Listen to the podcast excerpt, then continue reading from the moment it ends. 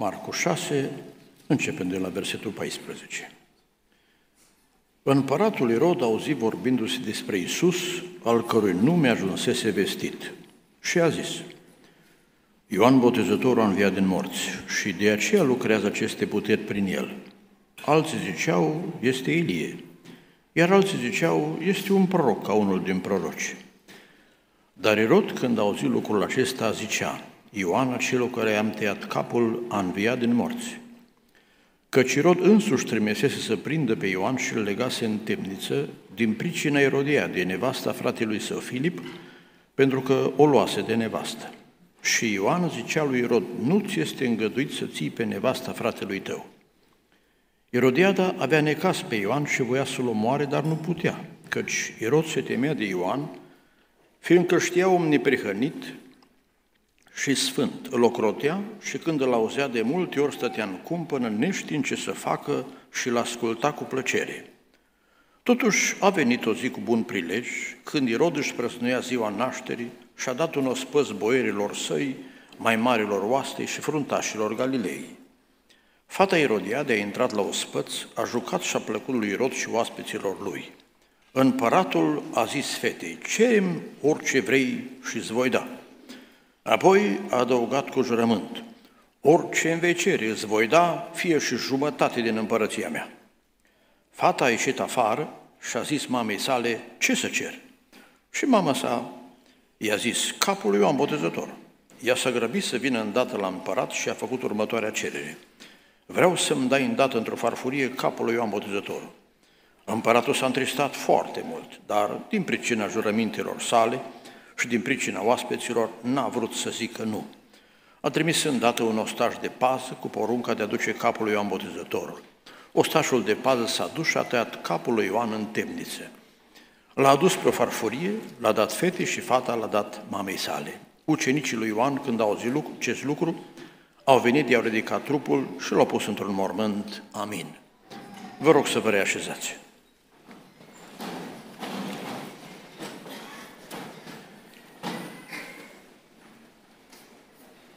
În timp ce se cânta aici, mi-am amintit că este scris în cartea Apocalipsei că în cer Dumnezeu este slăvit în permanență. Tema laudilor care îi se aduc este notată în Apocalipsa 4 cu 11. Vrednic ești, Doamne și Dumnezeul nostru, să primești slava, cinstea și puterea, căci Tu ai făcut toate lucrurile și prin voia Ta stau în ființă și au fost făcute. Adică Dumnezeu este lăudat în cer pentru universul creat și pentru felul în care îl întreține. După o estimare din anul 2010, există în cosmos, știți câte stele? Imaginați-vă ceva, un număr urmat de 23 de zerouri. Apoi, scrie în cartea Apocalipsei, în capitolul următor, că a apărut o nouă cântare. Aceasta ce subiect avea? 5 cu 9. Vrednic ești tu să rupe cețile cărții, că ce ai fost junghiat ai răscumpărat pentru Dumnezeu cu sângele tău oameni din orice seminție, din orice limbă, din orice noroc și din orice neam.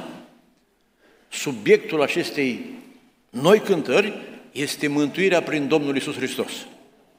Și pentru că însuși Domnul a spus că atunci când oamenii se întorc la Dumnezeu, este bucurie în cer, să ne imaginăm că și acum se cântă această cântare. Slăvit să fie Domnul!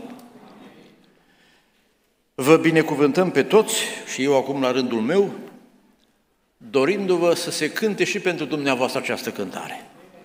Și împreună, cum ne spune tot cartea Apocalipsa în capitolul 15, versetul 2, să ajungem acolo în fața tronului Dumnezeu și să cântăm pentru mântuirea care am primit-o, slăvit să fie Domnul. Am citit un pasaj în care ni s-au reamintit câteva adevăruri din vremea Domnului Isus Hristos. Am citit despre Ioan Botezătorul, despre Domnul Isus, despre regele Irod și se încheia pasajul cu un eveniment neplăcut, uciderea lui Ioan Botezătorul. Eu astăzi vreau să vă vorbesc despre Irod.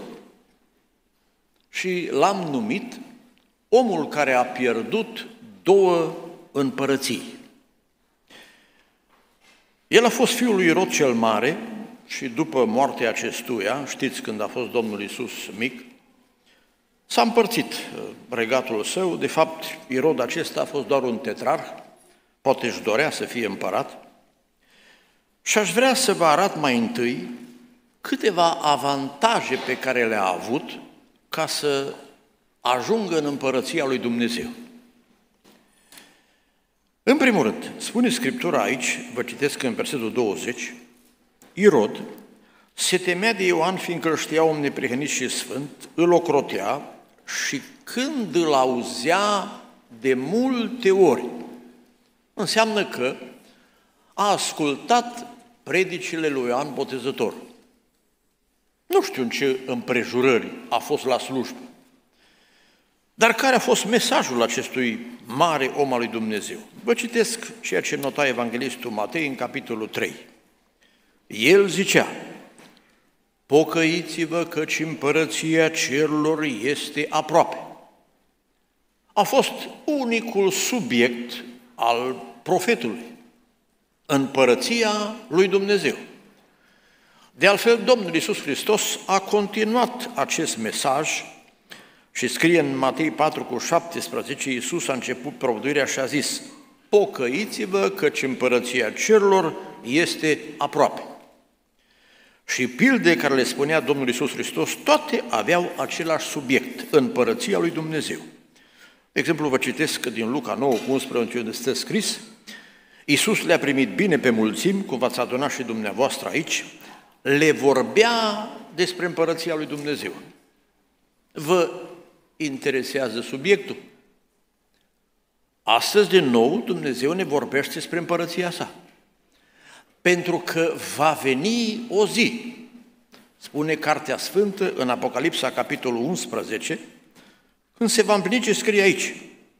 Vă citesc de la versetul 15. Împărăția lumii, adică regatele, confederațiile ce vor fi atunci când Domnul va veni,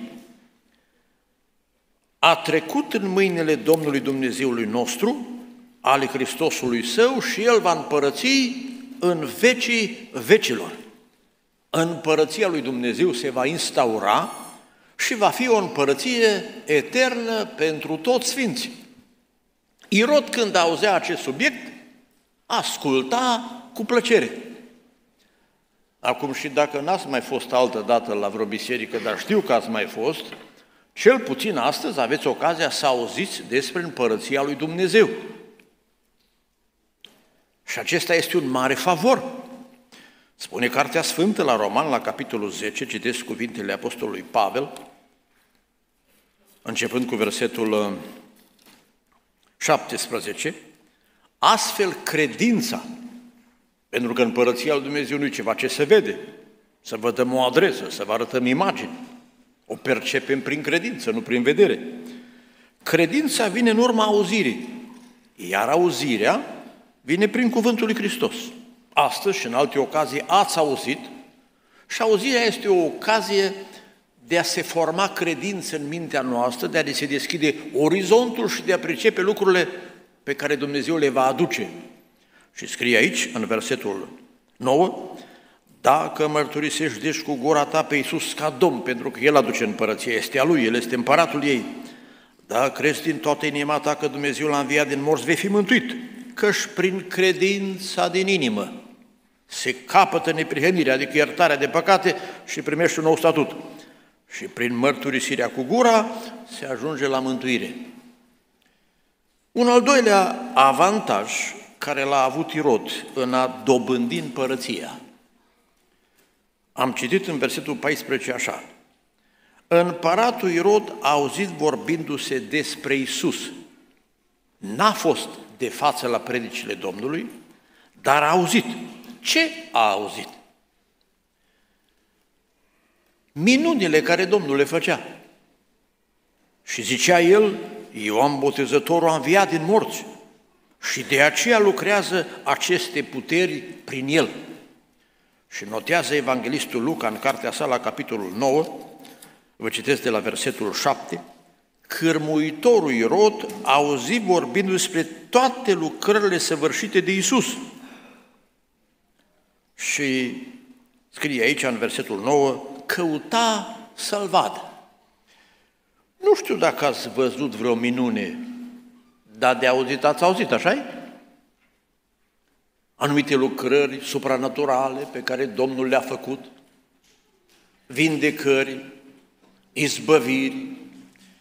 Cu ani în urmă am fost plecat în Ucraina și acolo era un frate în localitatea Ciudei, undeva peste graniță, în Bucovina de Nord. După ce a ieșit la pensie, a avut plăcerea să caute minuni săvârșite de Dumnezeu. Și făcea, povestea dumnealui, până la 30-40 de mii de kilometri cu motocicleta pe an, să afle minuni direct de la sursă, nu că a spus X la Y și nu ne relatează nouă.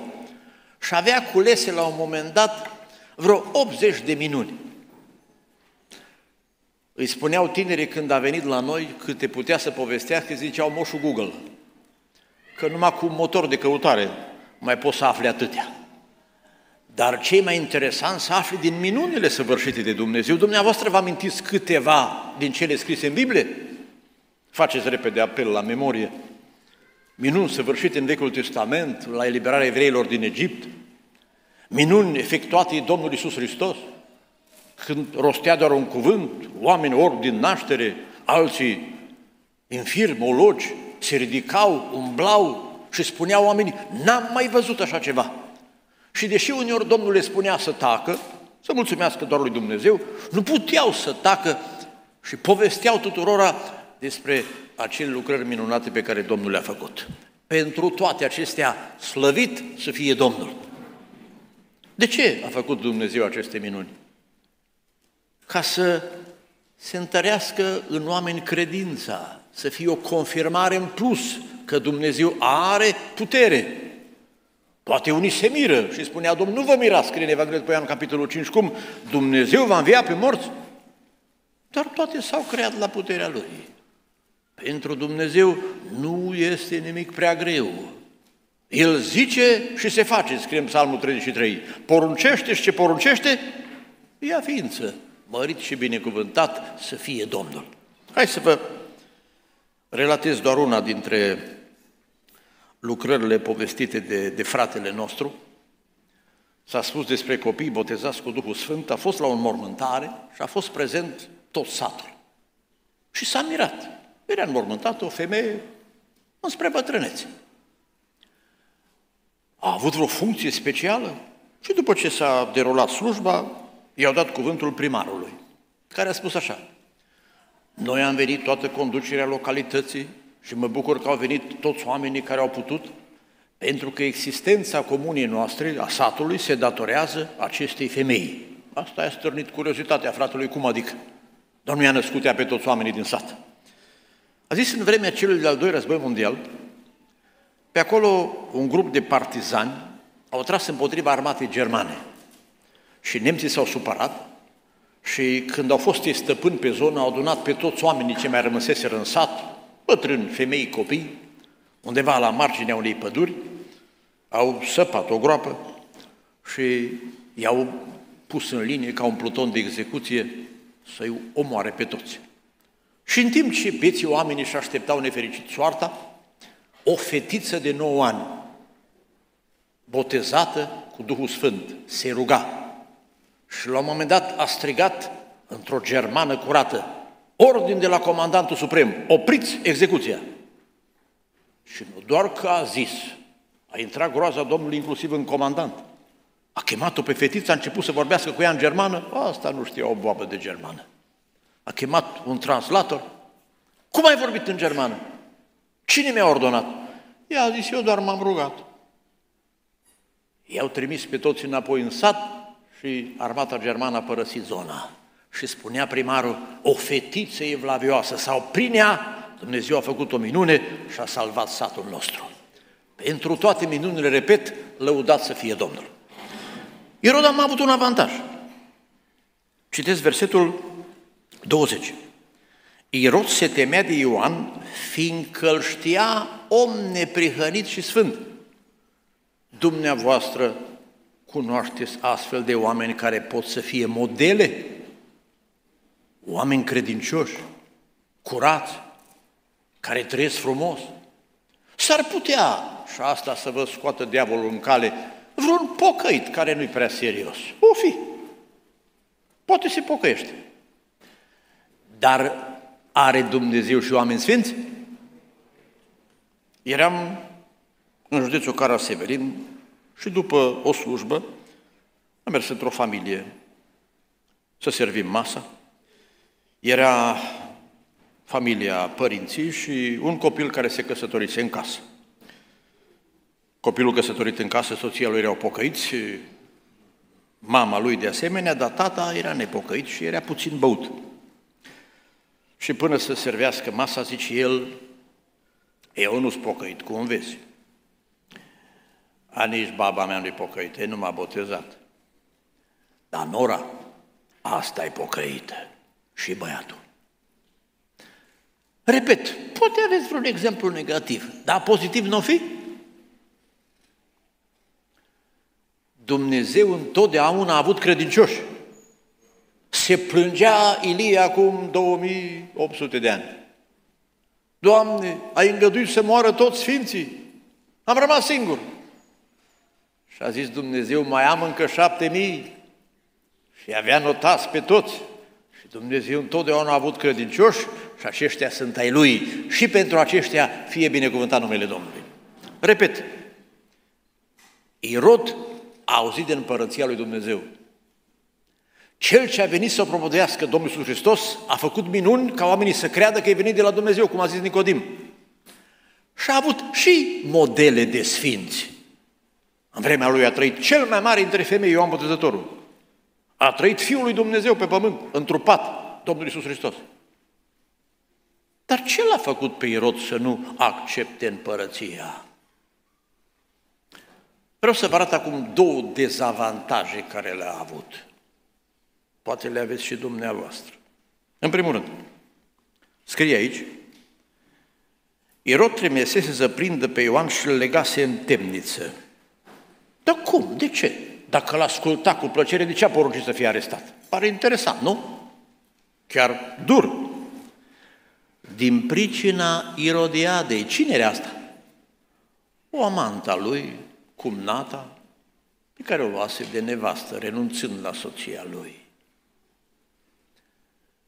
Și așa era de, nu doar imorală femeia asta, așa era de rea, încât atunci când fata ei a avut, să, a avut posibilitatea să ceară ce vrea până la jumătate împărăție, mama ei a sfătuit-o să ceară o crimă, capul lui Ioan Botezătorul. Dar putea să ceară pentru fica ei ceva proprietăți, o poziție. Nu! În ambiția ei, capul lui Ioan Botezătorul. Se spune că în antichitate, și asta a fost de când lumea un om ura foarte puternic pe un altul. Și cei de la conducerea comunității locale i-au zis, ca să-l prindă oarecum în răutatea lui, să-i o demonstreze, ce vrei să-ți dăm, dar vecinului tău, care de fapt era dușmanul lui, îi dăm dublu. Și s-a gândit el, dacă mie îmi dă o proprietate, lui îi dau două. Până la urmă am găsit. Mie să-mi scoateți un ochi, ca lui să-i scoateți amândoi. Adică omul în răutatea lui e în stare să facă rău chiar casei lui de cum altora din jur. Iată că Irod avea lângă el nu doar oameni buni, avea oameni răi. Pe cine mai avea pe aproape?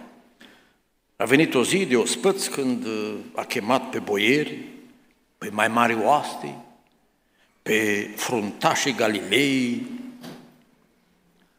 și când a venit fata Irodiade să danseze, fac aici o scurtă paranteză, în vremea aceea, bărbații aveau spățul într-o parte și femeile în alta, cum a fost și pe vremea lui Ahasveros, care își citiți în cartea Estera. Dar fata asta, învățată din nefericire de mama ei în imoralitate, a intrat și poate într-un mod păcătos, ca să nu zic mai rău, în clădirea unde serbau bărbații și a început să danseze. Și oaspeților le-a plăcut această ieșire în scenă ce nu se obișnuia atunci. Înseamnă că și ei erau corupți. Deci care este avantajul care l-a avut Irod? Că avea în jurul lui oameni corupți, imorali, păcătoși, care îl influențau și întotdeauna lumea asta în jurul nostru vor fi astfel de oameni, poate în familie, poate la serviciu, poate colegi de școală. Trăim într-o lume murdară. Îmi spunea fiul unui păstor din Italia în clasa 11 Într-o pauză a sărit o colegă în brațe și a zis, ești ultimul virgin din clasă, nu te mai iert. Vă dați seama ce avem în jur? Te vor corupe? Un alt dezavantaj care l-a avut. Am citit deja că n-a fost mulțumit cu nevasta lui, a afectat și familia fratelui său Filip și a luat nevasta. Și aici am amintit deja că i-a plăcut cum dansa fata asta într-un mos păcătos. A fost afectat de păcatele trupului. Și când mai mult, dacă nu acum lumea este atât de mizeră, dacă ne mintim doar la rata divorțurilor, campioană în Europa e Belgia cu 70% divorțuri și nu se iau în calcul la o asemenea statistică pe cei ce trebuie în concubinare. Dacă ne gândim doar la ce se arată pe internet, acum puteți fi ispitiți mult mai tare decât Irod. Și tinerii noștri, în mod special, au de suferit aceste ispitiri. O lume coruptă și spitiri ale trupului cum n-au mai fost. Specialiștii spun că pornografia exercită un așa control asupra minții precum heroina sau alte droguri. Iată, dragii mei, în ce condiții trăim. Îndrăznesc să spun că avem și acum avantaje. Cum le amintesc din nou? Posibilitatea să auzim cuvântul lui Dumnezeu la orice oră, deschizi internetul, predici pe ales, cărți, Biblii, la discreție.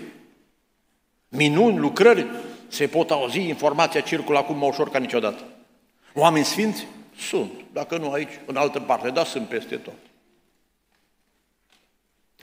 Dar există și două mari dezavantaje ce le-am amintit.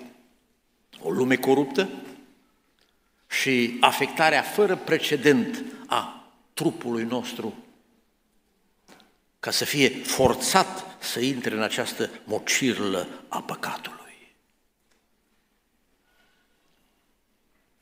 Vă rog să rețineți și să vă gândiți care a fost starea lui Irod.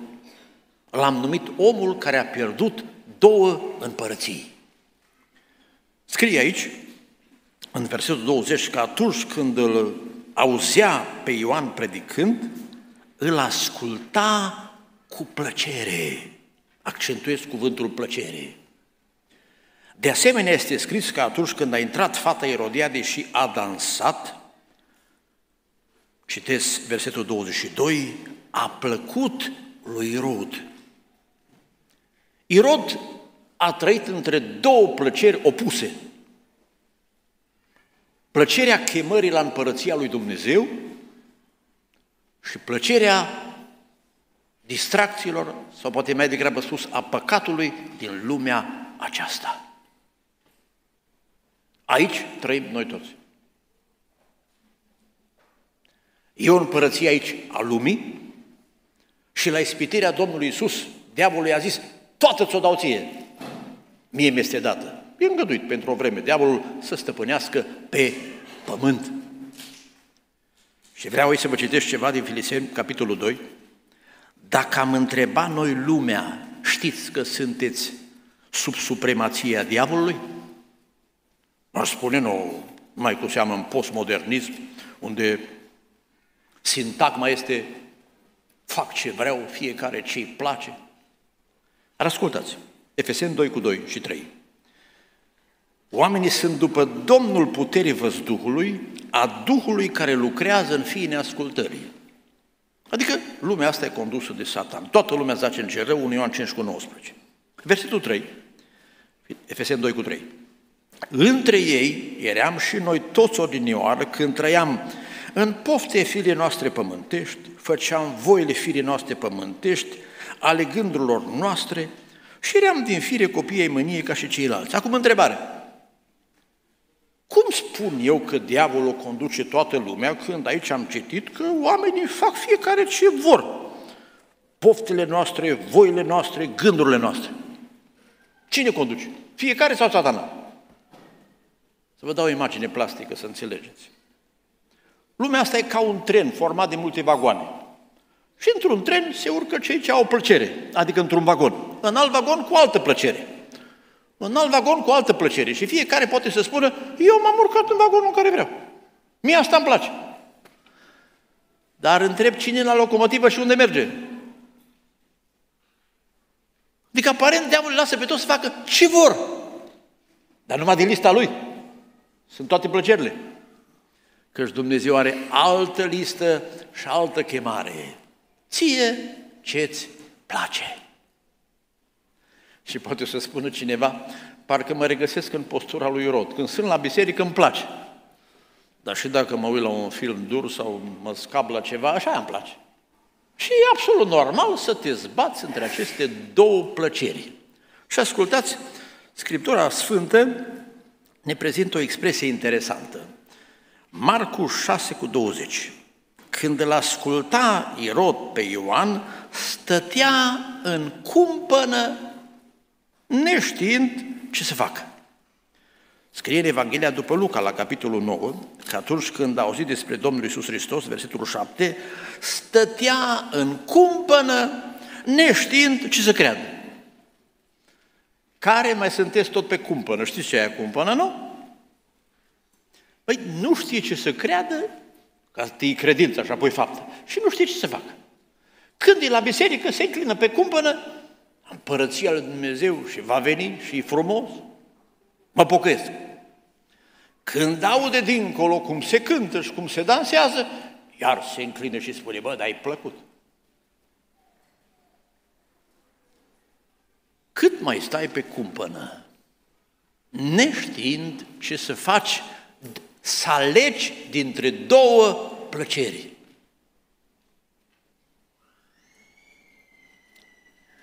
La o slujbă, după ce s-a încheiat, o doamnă, o femeie mai tânără a venit la predicator și a zis, sunt supărată pe dumneavoastră. De ce? Așa de frumos ați descris împărăția lui Dumnezeu și raiul. Și asta e un motiv ca să fii supărat? Da. Dar de ce? Pentru că nu poți să ajung acolo. Și predicatorul sub călăuzire o întreabă, nu vă supărați, sunteți căsătorită? Și ea sare sus cât colo și zice, ce stai treaba ta?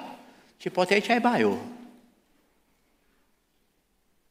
Că a mai fost un caz în Evanghelie când Domnul a spus unei femei că poate să dea apă care dacă o bea, trește veșnic. Și femeia a zis, dă-mi apa asta. Și Domnul a zis, întâi trebuie să rezolvăm altă problemă. Du-te vină cu bărbatul aici. A, dar chiar momentan nici nu-s cununată. Adică trebuie să te decizi asupra unui mod de viață. Nu poți să rămâi cu două feluri de plăceri, una venită din Dumnezeu, cealaltă inspirată de cel rău. Dar vorba poetului Petru Cârdei, aici se manifestă niște baiuri că omul vrea să ocupe două raiuri. Cu orice preț, cu riscuri de mormânt, vrea unul în cer, dar și unul pe pământ. Numai că atunci când toate planurile îți cad, din două raiuri mai rămâne un iad. Și Rod a pierdut două împărății. A intrat în disgrația cezarului și a fost expulzat împreună cu doamna lui, care a oferit plăceri de moment undeva în Galia. Și a pierdut și tronul de jos și a pierdut și împărăția de sus. Acum s-ar putea asta de jos să nu pierzi în mod prematur și să trăiești până la adânci bătrâneți. Dar tot se pierde, așa -i? N-are nimeni act adițional după 100 de ani sau după 200 de ani. Nu? Dar Dumnezeu poate să ne dea veșnicia, dragii mei. Când vă atrag plăcerile lumii, oferite de satana în lista lui care s-a lățit și s-a lungit. Uitați-vă mai întâi din ceea ce vă oferă, care e termenul de expirare. Și nu vă mai lăsați cumpărați de satana cu lucru care expiră mâine. Pe când Dumnezeu vrea să ne dea, cum scrie la 1 Petru capitolul 4, 1 Petru capitolul 1, versetul 4, o moștenire nestricăcioasă, neîntinată și care nu se poate vesteji, păstrată în ceruri pentru noi. Mărit să fie Domnul! Viața asta trece, zice poetul Traian Dors, toate să le pierzi pe lume una astăzi, alta mâine. Lângă tine pe vecie numai Dumnezeu rămâne. Și oricât prieten vei fi strâns, de toți te vei desparte și singur te vei duce în plâns și în chinul fără moarte. Și oricât aur strângi acum cu lacomă plăcere, îl lași curând și mergi pe un drum de veșnică durere. Dar cepțele vei fi acum căutând de veșnicie și dânci este fum și scrum spre o veșnică mărire. Moise, omul lui Dumnezeu, a fost pus și el în fața acestei alegeri și suntem puși noi. A fost salvat în mod providențial de pe apele Nilului, a fost crescut la casa lui Faraon și a fost școlit, ne spun sursele istorice, la cele mai înalte școli din On și Heliopolis, cum ar fi acum un Oxford, un Cambridge, a avut mare har și a avut de ales în a rămâne la Palatul Regal și nu uitați că Egiptul era în vremea aceea puterea numărul unu pe lume, și colibele sărace ale evreilor săi care aveau promisiune că Dumnezeu îi va duce într-o țară eternă. Și scrie în Evrei 11 de la versetul 24, prin credință. Irod nu știa ce să creadă. Moise, când a făcut, s-a făcut mare, n-a vrut să fie numit fiul fiicelui Faraon, ci a vrut mai bine să sufere împreună cu poporul lui Dumnezeu decât să se bucure de plăcerile de o clipă ale păcatului. Irod a ales plăcerile trecătoare. Și zice înțeleptul Solomon, care a vrut să desfăteze de toate, zice Eclesiastul 2, tot și-a permis.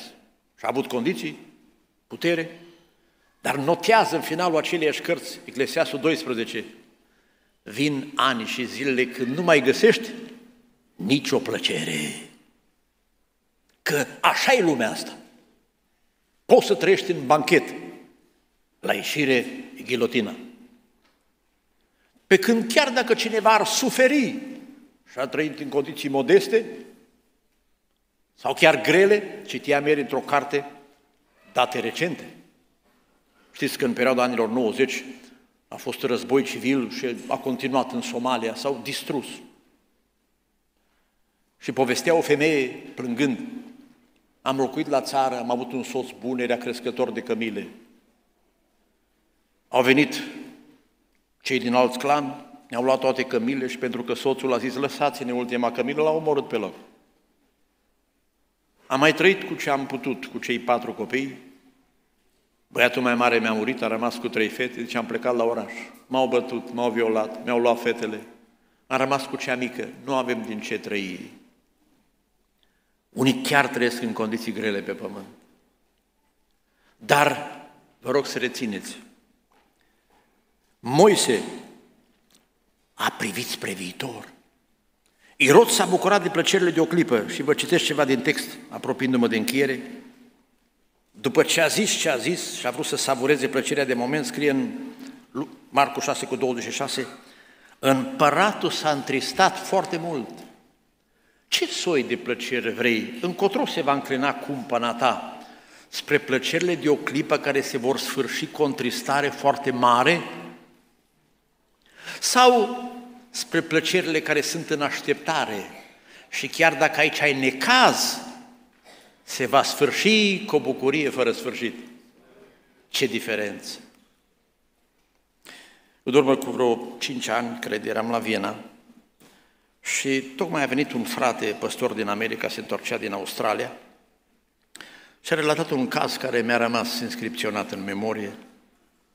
Într-o biserică era o soră credincioasă, al cărei soț venea la anumite ocazii, cum ar fi un botez.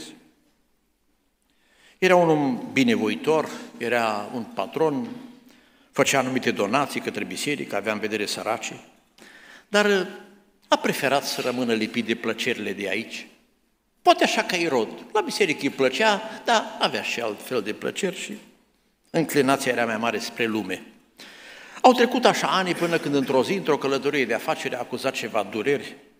Când s-a dus la o consultație mai aprofundată, la analize, o boală terminală se așezase în trupul lui. A rămas, nu după multă vreme, imobilizat la pat și l-au vizitat cei de la biserică. Și i-au zis, știm, hai să fim realiști la ora asta, că ai avut anumite plăceri de care nu te-ai putut desprinde. Și de aceea nu te-ai hotărât pentru Dumnezeu. Acum acele plăceri nu mai există. Nu le mai poți gusta. Nici acum n-ar fi momentul să te botezi. Că Ioan Botezătorul avea un asemenea mesaj și oamenii se botezau.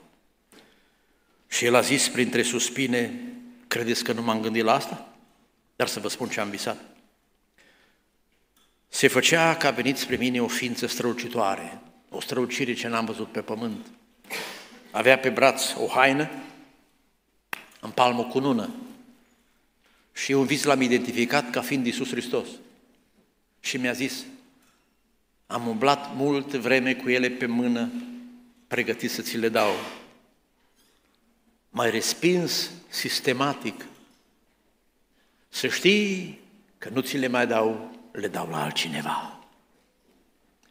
Și a zis, n-are rost să mai mă botezați, e prea târziu pentru mine. Trag nădejde că pentru dumneavoastră nu-i prea târziu, să nu mai stați în cumpănă. Am fost undeva în județul Sălaș și îmi povesteau frații despre un caz. În timpul cel de doi război mondial, într-o noapte de bombardamente și de negură, un om se vedea singur printre cadavre și a zis, Dumnezeule, dacă mă scapi, îți promit că mă întorc la tine. Dumnezeu l-a scăpat, a ajuns la vatră, dar a apucat cu viață, tânăr, s-a căsătorit, plăcerile. L-au înclinat pe cumpăna lui. N-a trecut multă vreme și a ajuns într-un cerc, undeva la o rugăciune, și Dumnezeu a vorbit pentru un proroc. Adu-ți aminte ce ai făgăduit în noaptea în care te-am salvat. Și omul i-a spus soției, a recunoscut acum pentru prima dată, eu i-am promis la Dumnezeu că mă pocăiesc. Și a început să meargă la adunare. Și a mers o lună, două, trei, aproximativ o jumătate de ani. Dar iarăși prietenii, plăcerile, cumpăna, iar n-a mai venit. Poate fiecare dimineață sau duminică după masă. E o stare pe cumpănă. Sau acasă. Deschid Biblia și mă rog sau deschid televizorul și mă uit la un film. Ce plăcere o cauți? Cea trecătoare? Pierzi două împărății. Revin la caz. Am mai trecut așa câțiva ani, era o zi de vară călduroasă. Aducea fânul cu carul și se vedeau ceva semne de ploaie. A fugit la un vecin care a pocăit să ceară ceva unelte să pună fânul în șură. Și acolo frații se rogau, cu ușa deschisă, era cald. Și vorbește Domnul pentru proroc așa, bărbatule, astăzi te chem ultima dată. A venit de acolo cu furcile în mână, tremurând, ce? Mi-a zis Dumnezeu că mă cheamă ultima dată. Și iar a început să meargă la biserică. Tot așa, vreo jumătate de an și iar cumpăna s-a înclinat. Și iar n-a mai mers. A mai trăit. Și spunea oamenii la țară, stătea pe bancă și vedea oamenii că merg la biserică și le spunea, duceți-vă că asta e mare chemare de la Dumnezeu. Da, hai cu noi! N-am venit când m-a chemat și nu mă mai primește. Să știi că nu te poți întoarce la Dumnezeu când îți planifici, nici când vrei, doar când Dumnezeu te cheamă și când El te ajută. Repet și închei. Dumnezeu ți-a vorbit despre împărăție. Dumnezeu a făcut minuni în lumea asta ca să-i convingă pe oameni. Sunt oameni care deja au acceptat împărăția și trăiesc un model nou de viață, neprihănit și sfânt ca Ioan.